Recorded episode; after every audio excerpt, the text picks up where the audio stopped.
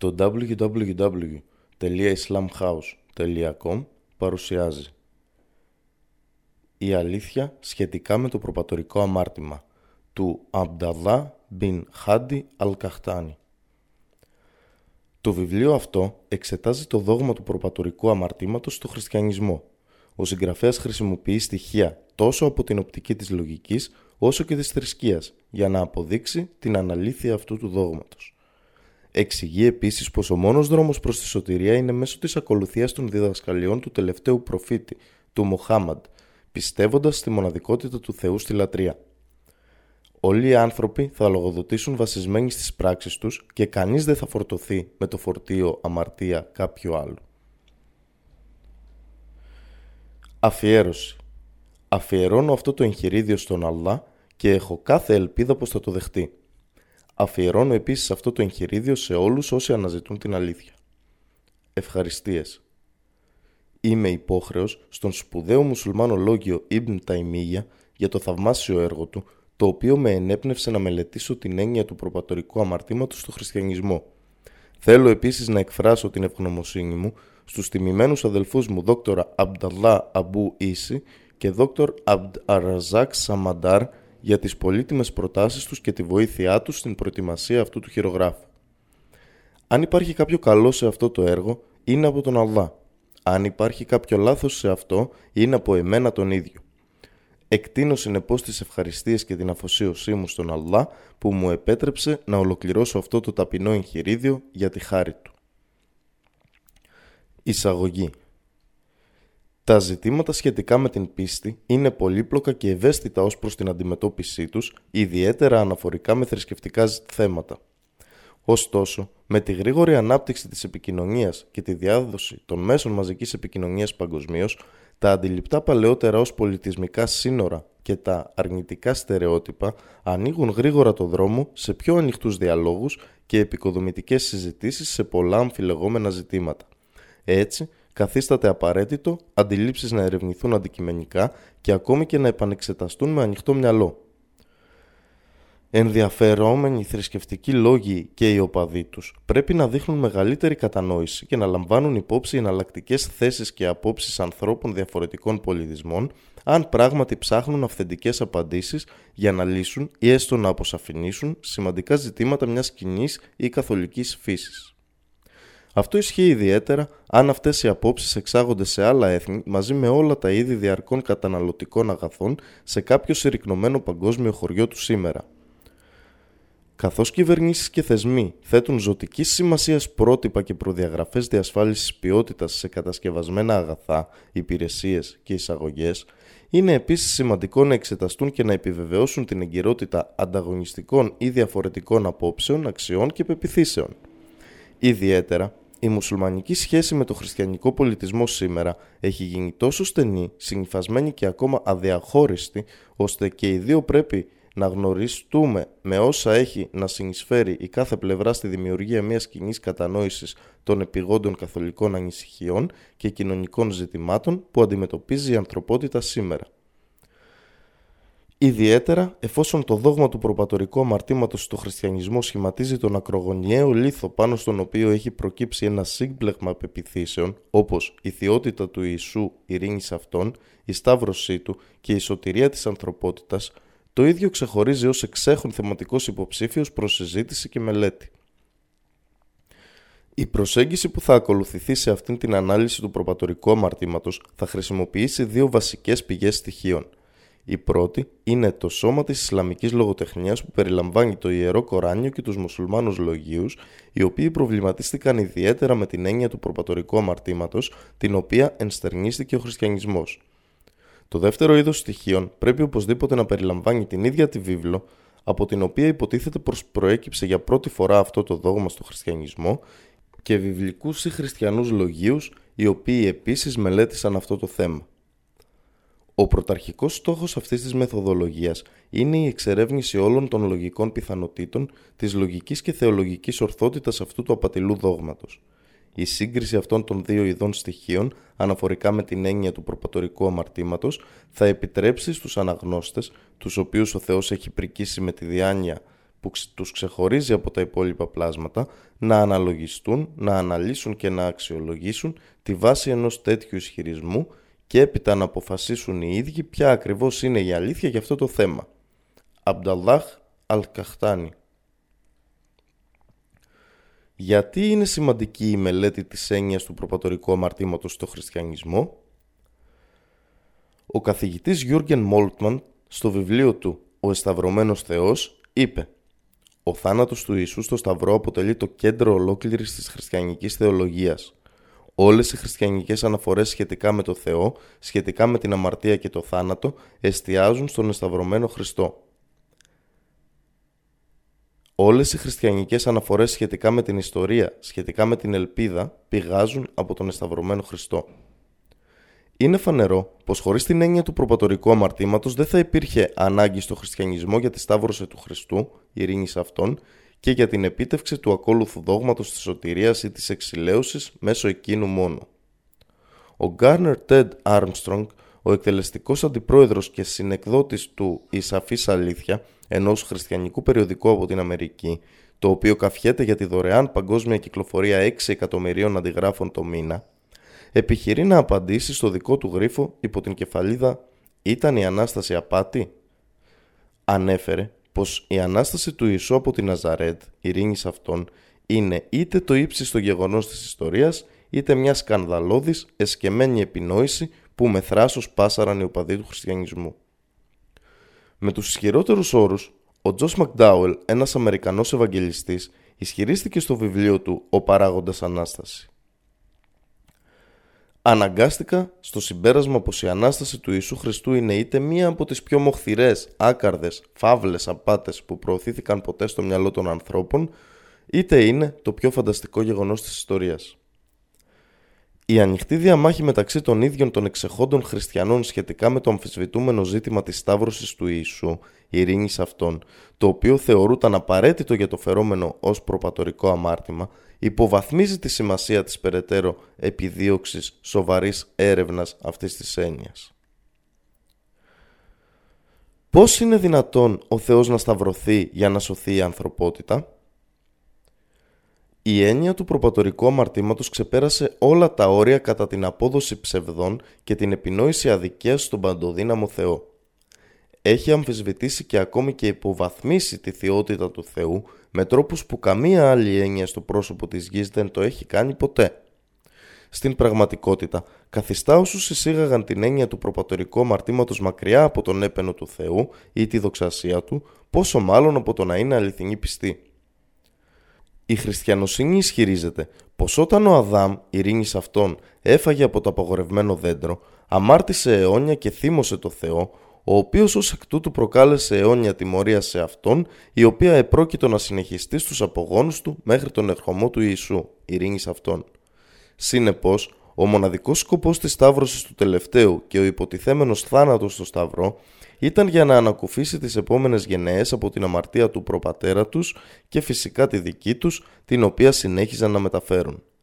Οι χριστιανοί αργότερα ισχυρίστηκαν πως όλη η γη του Αδάμ, ειρήνη σε αυτόν, φυλακίστηκαν από τον Σατανά, συμπεριλαμβανομένων των προφητών του Θεού, όπως τον Νόε, τον Αβραάμ, τον Μωυσή, τον Δαβίδ, τον Σολομώντα και τον Ιωσήφ, ειρήνη σε αυτούς. Αντίθετα, το Ισλάμ διαψεύδει αυτούς τους απεχθείς ισχυρισμούς, καθώς το Κοράνιο με έμφαση τιμά τους ευγενείς προφήτες του παντοδύναμου Θεού. «Και χαρίσαμε σε αυτόν τον Ισαάκ και τον Ιακώβ και τους καθοδηγήσαμε και τους δύο. Και πριν από αυτόν καθοδηγήσαμε τον Νόε και από τους απογόνους του τον Δαβίδ και τον Σολομώντα και τον Ιώβ και τον Ιωσήφ και τον Μωυσή και τον Ααρών. Κι έτσι αμείς αμείβουμε τους αγαθοεργούς. Και ο Ζαχαρίας, ο Ιωάννης, ο Ιησούς και ο Ηλίας που συγκαταλέγονται όλοι μεταξύ των ενάρετων. Και τον Ισμαήλ, τον Ελισαίο, τον Ιωνά και τον Λότ και όλους αυτούς που τους προτιμήσαμε πάνω από όλους τους ανθρώπους της εποχής τους». Μετάφραση των εννοιών του Κορανίου έξι ογδόντα τέσσερα έως ογδόντα έξι. Είναι γνωστό πως ο πατέρας του Αβραάμ δεν ήταν απλά άπιστος, αλλά ένας αδιάλακτος πολυθεϊστής που βλασφημούσε το Θεό, αλλά ο Θεός δεν τιμώρησε τον Αβραάμ για την τεράστια αμαρτία του πατέρα του. Πώς λοιπόν ο Θεός θα θεωρούσε εκείνον ή τα παιδιά του Αδάμ υπεύθυνα για την αμαρτία του προπατέρα τους? Η απόδοση ενός λάθους ή των συνεπειών του σε κάποιον αθώο αποτελεί το ίδιο διαβολή και τεράστια αμαρτία. Ο παντοδύναμος Θεός απέχει πολύ από κάτι τέτοιο. Επιπλέον, η χριστιανική έννοια του προπατορικού αμαρτήματος υποθέτει εσφαλμένα πως ο Αδάμ δεν αναζητούσε τη μετάνοια και πως ο Θεός δεν τον συγχώρεσε. Πράγματι, ο Θεός δήλωσε πως ο Αδάμ μετανόησε αμέσως μετά και του δόθηκε συγχώρεση από εκείνον. Αυτό αναφέρεται ξεκάθαρα στο Κοράνιο. Έπειτα ο Αδάμ έλαβε από τον Κύριό του λόγια. Του ενέπνευσε τα λόγια που θα πρέπει να πει έτσι ώστε ο Αλδά να τον συγχωρήσει. Και ο Κύριος του τον συγχώρεσε, αποδέχτηκε τη μεταμέλειά του. Στα αλήθεια, αυτός είναι ο Ατταουάμπ που αποδέχεται τη μεταμέλεια, ο Αρραχήμ, πολυεύσπλαχνος. Μετάφραση των ενιών του Κορανίου δύο τριάντα επτά. Ο Δημιουργός δεν εγκατέλειψε τον Αδάμ, ειρήνης σε αυτόν, επειδή αμάρτησε. Σύμφωνα με το Ισλάμ, με το απεριόριστο έλεος του παντοδύναμου Θεού, ήταν ο ίδιος που πρώτος δίδαξε στον Αδάμ πώς να αναζητήσει συγχώρεση για αυτήν την αμαρτία και συνεπώς συγχωρέθηκε μόλις το έκανε. Επιπλέον, τα παιδιά του Αδάμ δεν μπλέχτηκαν καθόλου και σε καμία στιγμή στις αμαρτίες του πατέρα τους.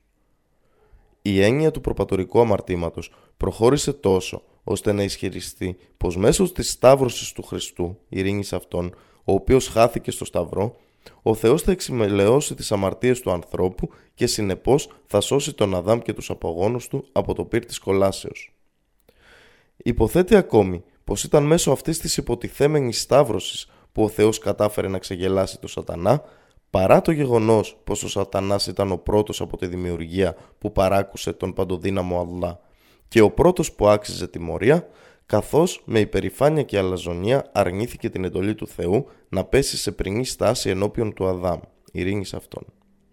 Επιπλέον, ήταν μετά την πρώτη αμαρτία του Σατανά, όταν αυτός εξαπάτησε τον Αδάμ, ειρήνης σε αυτόν, που διέπραξε αμαρτία δείχνοντας ανυπακοή στο Δημιουργό.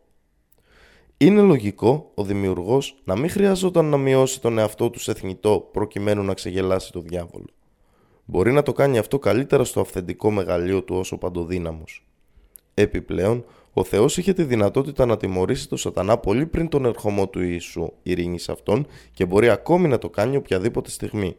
Αντίθετα, του χορήγησε αναβολή μέχρι την ημέρα της κρίσης και προειδοποίησε τον Αδάμ και τους απογόνους του πως ο Σατανάς είναι φανερός εχθρός για αυτούς. Συνεπώς, είναι απαραίτητο να αμφισβητήσουμε την κύβδηλη υπόθεση πως οι γη του Αδάμ θεωρούνται υπεύθυνοι για το λάθος των προπατέρων τους ή οποιοδήποτε άλλου αντίστοιχα εκτός από το δικό τους, με το οποίο δεν είχαν καμία απολύτως σχέση. Στη χριστιανική λογοτεχνία, η σταύρωση δεν είναι με τίποτα το μοναδικό αμφισβητούμενο θέμα, καθώς η ζωή του ίδιου του Ιησού, ειρήνη σε αυτόν, σκεπάζεται από ένα μεγάλο μυστήριο πέρα από τα τρία κύρια χρόνια της διακονίας του. Η Ορθόδοξη Χριστιανική Εκκλησία καθιστά θεμελιώδες σημείο του δόγματός της πως η ζωή του Ιησού, ειρήνης σε αυτόν, αφαιρέθηκε στο σταυρό, πως σταυρώθηκε και θάφτηκε, πως αναστήθηκε την τρίτη μέρα ψυχήτα και σώματι με επουλεμμένες πληγές, πως περπάτησε και συζήτησε, πως έφαγε με τους μαθητές του και πως έπειτα το σώμα του αναλήφθηκε στον ουρανό. Αυτή η αντίληψη είναι απαραίτητη για την ομιμοποίηση και την αιτιολόγηση του χριστιανικού θεολογικού δόγματος της αιματηρής θυσίας και της αντιπροσωπευτικής εξηλαίωσης των αμαρτιών, συμπεριλαμβανομένου του προπατορικού αμαρτήματος, πράγματα τα οποία όλα απορρίπτονται από το Ισλάμ. Πράγματι, ορισμένοι από τα ίδια τα πρώτα χριστιανικά φύλλα αμφισβήτησαν με σθένος την αντίληψη πως ο Ιησούς, ειρήνης σε αυτόν, σκοτώθηκε στο Σταυρό. Ο Άχμαντ Ντιντάτ στο βιβλίο του «Σταύρωση, πραγματικότητα ή μυθοπλασία», σελίδες δεκαεννέα έως τριάντα οκτώ, έχει παραθέσει πολυάριθμες αναφορές προς την αναλήθεια της σταύρωσης του Ιησού, ειρήνης σε αυτόν. Αντλεί τα περισσότερα από τα στοιχεία του από τη βίβλο και τα κείμενα χριστιανών λογίων. Η έννοια της σταύρωσης, όπως παρουσιάζεται στο χριστιανισμό, ενδυναμώνει μόνο τους κακοήθεις ισχυρισμούς των Εβραίων πως ήταν αυτοί οι εγκέφαλοι του θανάτου του Ιησού, ειρήνης σε αυτόν. Προς άμυνα αυτού του ισχυρού αγγελιαφόρου του Θεού, ενάντια σε μια τέτοια ατίμωση και αποστροφή, το Κοράνιο υποστηρίζει ξεκάθαρα. Και τους καταραστήκαμε γιατί έσπασαν τη συμφωνία τους και για την απιστία τους στα Αγιά, σημεία εδάφια του Αλλά, και για το ότι σκότωσαν τους προφήτες χωρίς δικαίωμα και γιατί είπαν «Οι καρδιές μας είναι τυλιγμένες, δηλαδή δεν καταλαβαίνουμε ό,τι λένε οι προφήτες». Αντίθετα, ο Αλλάχ τις σφράγισε λόγω της απιστίας τους και έτσι δεν πιστεύουν εκτός από λίγους. Και τους καταραστήκαμε για την απιστία τους και γιατί είπαν εναντίον της Μαρίας μια τεράστια συκοφαντία, ότι διέπραξε παράνομη συνουσία. Και επειδή λένε καυχούμενοι, σκοτώσαμε τον Ιησού Χριστό, τον Υιό της Μαρίας, τον Αγγελιαφόρο του Αλλάχ, μα δεν τον σκότωσαν ούτε τον σταύρωσαν, αλλά έτσι φάνηκε σε αυτούς. Η ομοιότητα του προσώπου του Ιησού τοποθετήθηκε σε άλλον άνδρα και σκότωσαν αυτόν τον άνδρα νομίζοντας ότι είναι ο Ιησούς. Και στα αλήθεια, αυτοί που είχαν διαφορετική γνώμη σε αυτό αμφιβάλλουν γι' αυτό. Δηλαδή, οι Εβραίοι που ισχυρίστηκαν ότι τον σκότωσαν και οι χριστιανοί μαθητές του, όλοι τους αμφιβάλλουν γι' αυτό το θέμα. Δεν έχουν γνώση γι' αυτό παρά μόνο οι κασίες ακολουθούν. Και στα αλήθεια δεν τον σκότωσαν. Αλλά ο Αλλάχ τον ανέγειρε σε αυτόν. Δηλαδή τον πήρε όπως είναι, με το σώμα και την ψυχή του στον ουρανό. Και ο Αλλάχ είναι Αζίζ, ανίκητος παντοδύναμος, Χακίμ, πάνσοφος. Και δεν υπάρχει κανείς από το λαό της βίβλου που δεν θα πιστέψει σίγουρα στον Ιησού πριν το θάνατό του. Μπορεί να σημαίνει πριν το θάνατο του Ιησού μετά την κάθοδό του από τους ουρανούς και αφού κυβερνήσει με δικαιοσύνη, ή πριν το θάνατο ενός Εβραίου ή ενός Χριστιανού κατά τον καιρό της εμφάνισης του Αγγέλου του θανάτου, όταν συνειδητοποιήσει ότι ο Ιησούς δεν ήταν Θεός ή Υιός του Θεού. Και την ημέρα της κρίσης αυτός θα είναι μάρτυρας σε αυτούς, επικυρώνοντας αυτούς που πίστευαν σε αυτόν ως αγγελιαφόρο του Αλλάχ και κατηγορώντας αυτούς που τον διέψευδαν ή πίστευαν ότι ήταν ο Θεός ή Υιός του Θεού. Μετάφραση των ενιών του Κορανίου τέσσερα εκατόν πενήντα πέντε έως εκατόν πενήντα εννέα. Στα παραπάνω κορανικά εδάφια υπάρχει μία λίστα ανομιών για τις οποίες οι Εβραίοι ήταν ένοχοι και για αυτές τις ανομίες βρίσκονται υποθεϊκή δυσαρέσκεια. Οι ανομίες τους περιλάμβαναν ότι έσπασαν τον όρκο, απέρριψαν την καθοδήγηση του Αλλάχ Θεού όπως διαδόθηκε από τους αγγελιαφόρους του, σκότωσαν αγγελιαφόρους του Αλλάχ και προκάλεσαν διπλή ενοχή που περιλάμβανε το φόνο και την εσκεμμένη περιφρόνηση του νόμου του. Φαντάστηκαν αλαζονικά τους εαυτούς τους ως αυτάρκης, που σημαίνει βλάσφημος σφαράγισμα των καρδιών τους για πάντα ενάντια της εισόδου της χάρης του Αλλάχ. Αλλά οι Εβραίοι ήταν διάσημοι για την επαναστατικότητα και τις ανομίες τους ενάντια του Θεού, των προφητών του και των αληθινών πιστών. Απέρριπταν την πίστη. Έκαναν ψευδείς κατηγορίες εναντίον μιας ενάρρητης γυναίκας, σαν τη Μαρία, η οποία επιλέχθηκε από τον Αλλάχ να είναι μητέρα του Ιησού, ειρήνη σε αυτόν. Καυχήθηκαν πως σκότωσαν τον Ιησού, ειρήνη σε αυτόν, όταν ήταν θύματα των παρεστήσεών τους. Παρεμπόδισαν τους ανθρώπους από το δρόμο του Αλλάχ. Με μέσα τοκογλυφίας και εξαπάτησης καταπίεσαν τους συμπατριώτες τους. Η κατηγορία ενάντια στη Μαρία ήταν πως ήταν άσεμνη.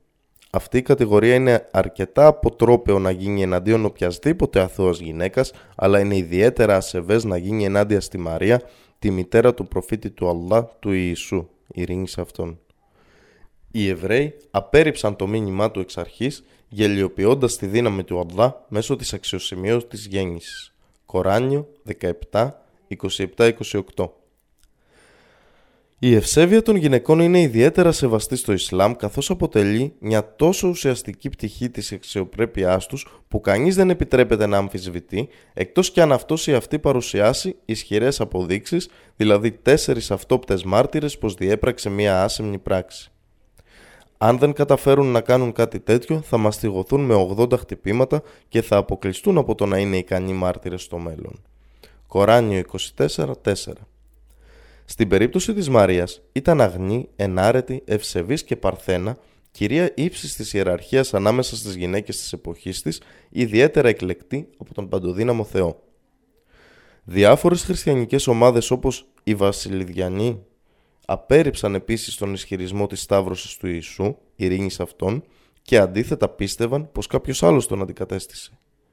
Οι Δοκιτές, μια άλλη χριστιανική ομάδα, θεώρησαν πως ο Χριστός, ειρήνη σε αυτόν, δεν είχε ποτέ πραγματικό φυσικό σώμα, μα μόνο κάποιο φαινομενικό ή φαντασματικό σώμα. Το Ευαγγέλιο του Βαρνάβα υποστήριξε επίσης τη θεωρία πως ο Χριστός αντικαταστάθηκε στο Σταυρό. Επιπλέον, οι χριστιανοί προτείνουν πως ο Χριστός, ειρήνη σε αυτόν, ήταν άνθρωπος και Θεός την ίδια στιγμή. Επέτρεψες εσκεμμένα στους απίστους να τον σταυρώσουν, ώστε να ξεγελάσει τον Σατανά. Ισχυρίζονται πως ο Ιησούς, ειρήνης σε αυτόν, απέκρυψε την ταυτότητά του ως Θεός, ώστε ο Σατανάς να μην τον γνωρίζει, επιτρέποντας στους εχθρούς του να τον εχμαλωτήσουν, να τον χτυπήσουν και να φτύσουν το πρόσωπό του. Σύμφωνα με αυτούς, τους επέτρεψε ακόμη να τον σταυρώσουν, να βάλουν αγκάθια στο κεφάλι του και να εκδηλώσουν το φόβο του θανάτου. Σε αυτήν την κατάσταση φώναξε έπειτα στον Κύριο λέγοντας «Ηλί, ηλί, λαμά σαβαχθανή», του τέστη «Θεέ μου, Θεέ μου, γιατί με εγκατέλειψες», κατά Ματθαίον είκοσι επτά σαράντα έξι. Αυτά τα λόγια σύμφωνα με τους χριστιανούς υπόθηκαν ώστε ο διάβολος να μην γνωρίζει πως ο Ιησούς, ειρήνη σε αυτόν, ήταν Θεός ή ο Υιός του Θεού. Καθώς ο Σατανάς θέλει να πάρει την ψυχή του στην κόλαση, όπως υποτίθεται έκανε και στον Νόε, τον Αβραάμ, τον Μωυσή και άλλους προφήτες, ειρήνης σε αυτούς, καθώς επίσης και στους πιστούς. Ως αποτέλεσμα αυτής της εξαπάτησης, ο Θεός θα διαπληκτιστεί με τον Σατανά λέγοντας «Για ποιο λόγο πήρες την ψυχή μου?» Ο Σατανάς θα απαντήσει «Εξαιτίας της αμαρτίας σου». Τότε η ανθρώπινη πλευρά του Θεού θα απαντήσει «Δεν έχω αμαρτίες όπως οι άλλοι προφήτες». Εκείνοι είχαν αμαρτίες με τις οποίες άξιζαν οι ψυχές τους να ρηχτούν στο πύρ της κολάσεως. Οι χριστιανοί επίσης υποστηρίζουν πως με αυτόν τον τρόπο ο Θεός ήταν σε θέση να ορίσει ένα πρόσχημα, απόδειξη, ώστε να τιμωρήσει τον Σατανά. Έτσι έγινε επιτρεπτό στο Θεό να τιμωρήσει τον Σατανά και να σώσει τα παιδιά του Αδάμ από το πύρ της κολάσεως. Αυτοί οι ισχυρισμοί είναι παράλογοι, αβάσιμοι και παντελώς άτοποι, ενώ αψηφούν όλη τη λογική και την κατανόηση. Πώς θα μπορούσε ο Θεός να εχμαλωτιστεί εξ αρχής από τον Σατανά? Επιπλέον, πώς θα μπορούσε ο Θεός να πεθάνει?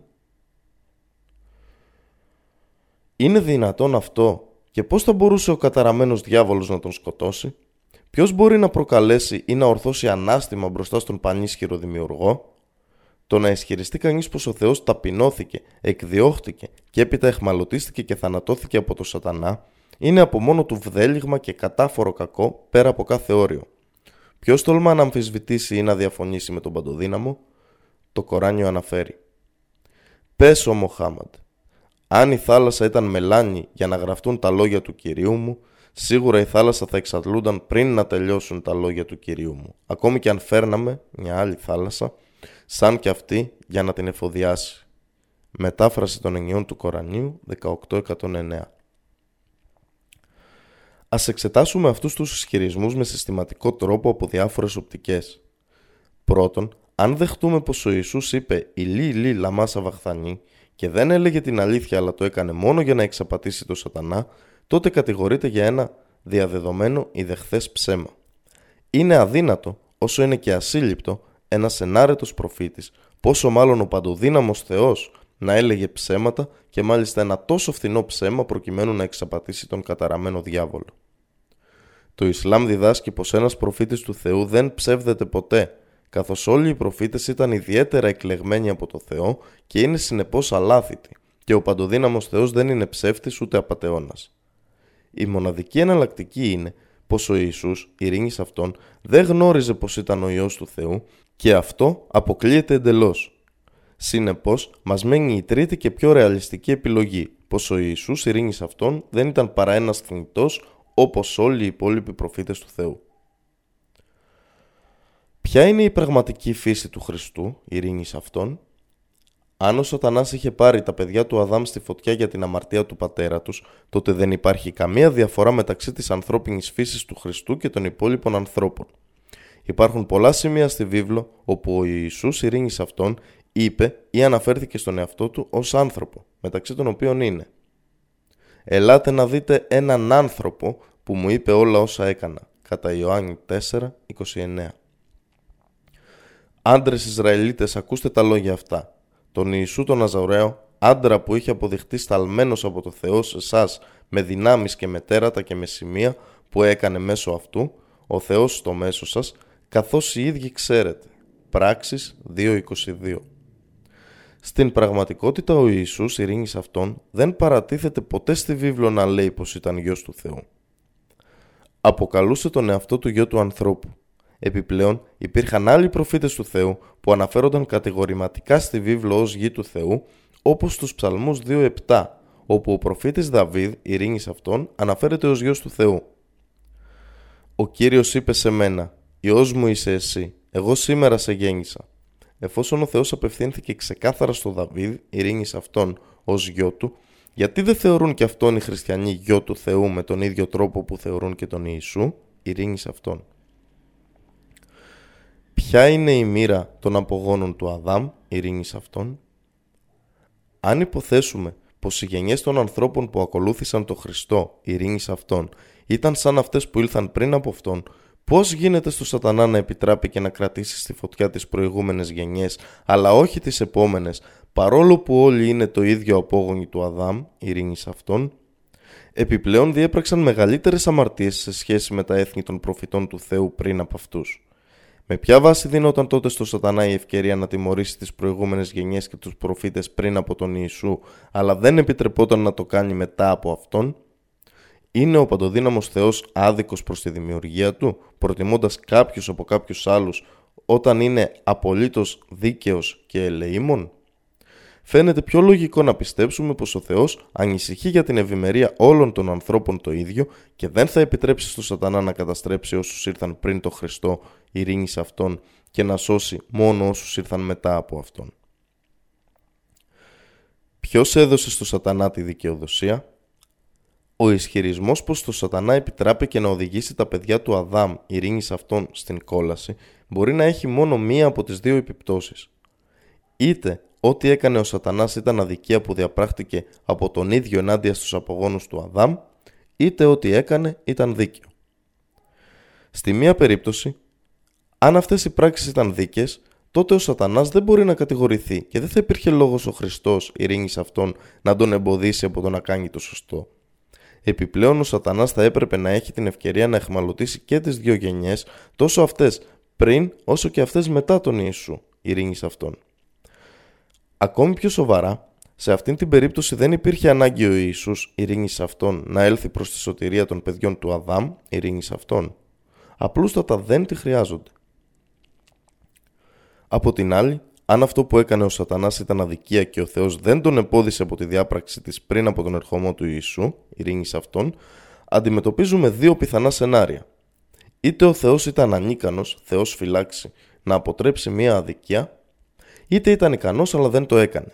Σε κάθε περίπτωση τότε δεν υπάρχει διαφορά αν η αδικία αποτράπηκε μία συγκεκριμένη στιγμή ή την άλλη, καθώς ο Θεός είτε είναι ανίκανος, Θεός φυλάξει, είτε απλά δεν νοιάζει. Αλλά δεν πρόκειται σε καμία περίπτωση για υποστηρίξιμη θέση, καθώς ο ευλογημένος δημιουργός είναι τόσο πανίσχυρος όσο και παντελεήμονας στην καλύτερη από τις δημιουργίες του, την ανθρωπότητα. Πρέπει ο σατανάς να τιμωρηθεί?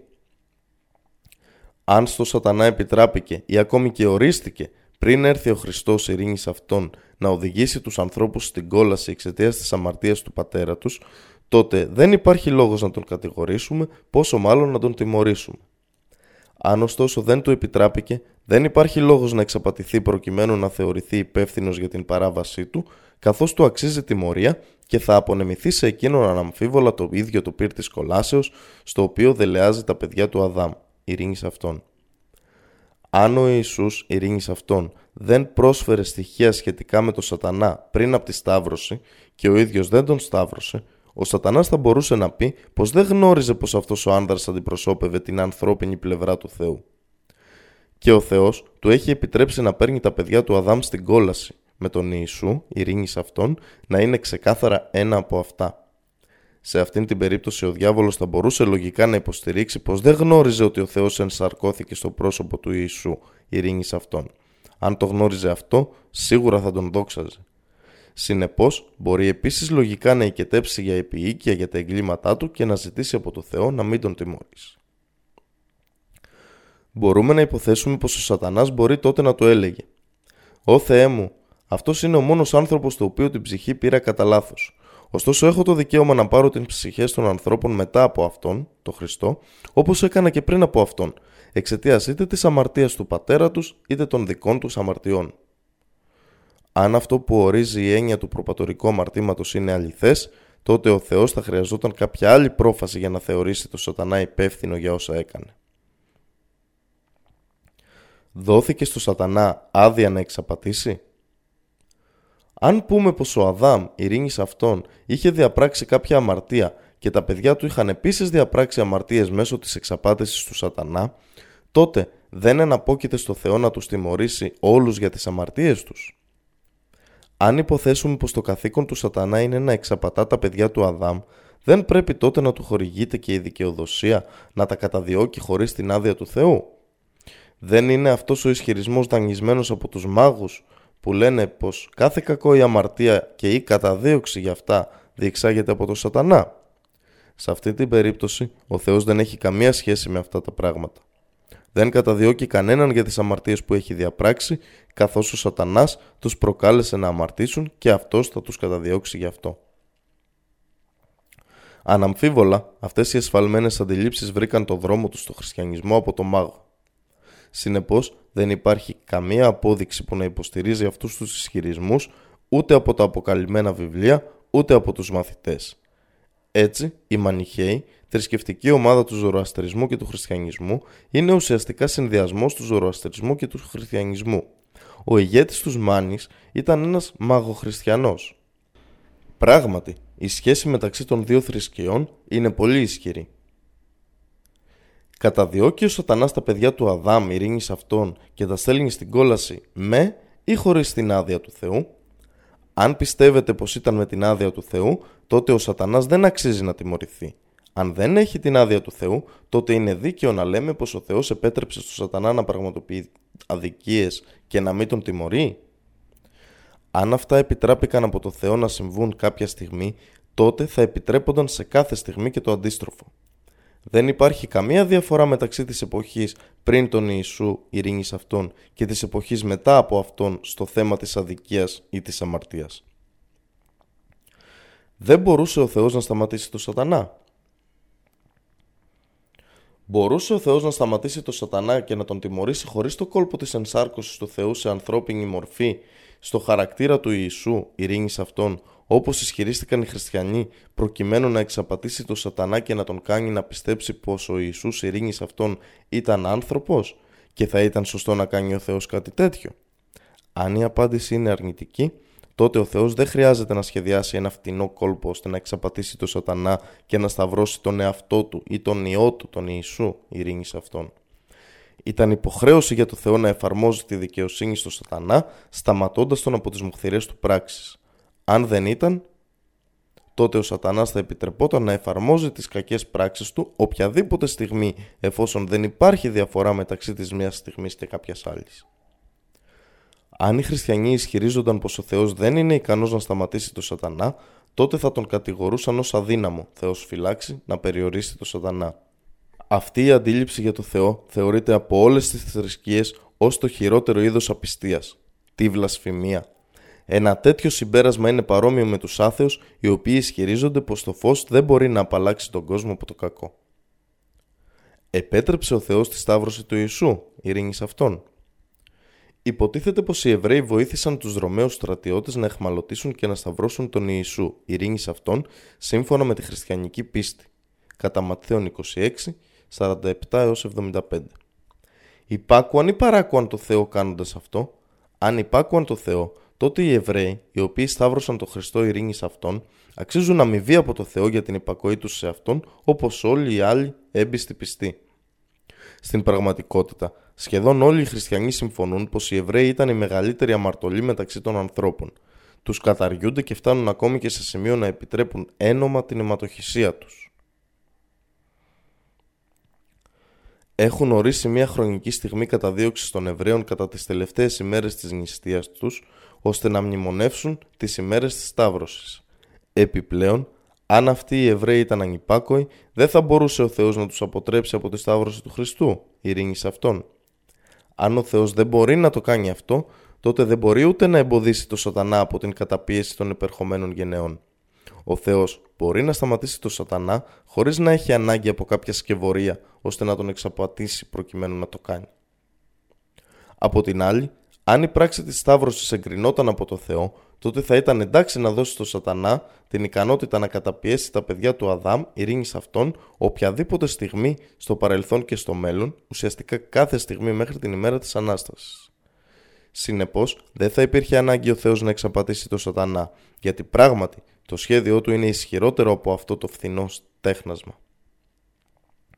Πράγματι, οποιοδήποτε λογικό άτομο θα αναγνωρίσει πως η διαφθορά που έχει εισέλθει στο χριστιανισμό είναι από μόνο της ένα υπολογισμένο φθηνό κόλπο για να εξαπατήσει την ανθρωπότητα και να την απομακρύνει από την αλήθεια. Η αλήθεια είναι επίσης στον Αλλάχ, στο βιβλίο του το Κοράνιο, στον προφήτη του το Μοχάμαντ και τη θρησκεία του το Ισλάμ. Αυτή είναι η μοναδική καθολική αλήθεια για όλη την ανθρωπότητα. Ο Αλλάχ είναι δίκαιος και δεν επιβάλλει στους ανθρώπους να πιστέψουν σε παράλογα πράγματα ή να κάνουν κάτι πέρα από τις δυνατότητές τους. Είναι λυπηρό πως οι χριστιανοί εξακολουθούν να αποδίδουν ανομολόγητη αδικία στο Θεό. Είναι επιτέλους ώρα να λάβουν καθοδήγηση και να ακολουθήσουν τη θρησκεία της αλήθειας. Πώς βλέπει το Ισλάμ τον άνθρωπο? Το Ισλάμ επιβεβαιώνει πως κάθε άνθρωπος είναι ελεύθερος να ωφεληθεί από θείες απαλλαγές. Ο δρόμος προς την αλήθεια είναι μια ελεύθερη και ανοιχτή λεωφόρος, την οποία οποιοσδήποτε μπορεί να διασχίσει από μόνος του. Κανείς δεν έχει μονοπόλιο στην αλήθεια. Ο καθένας είναι εγγενώς πρικισμένος με τα ίδια δικαιώματα και προνόμια, τα οποία ο Θεός έχει χορηγήσει σε όλους αδιακρίτως. Το Ισλάμ επιμένει πως όλα στους ουρανούς και όλα στη γη και ό,τι βρίσκεται ενδιάμεσα δημιουργήθηκαν προς όφελος ολόκληρης της ανθρωπότητας. Πράγματι, ο Θεός έχει κάνει αυτό και πολλά παραπάνω.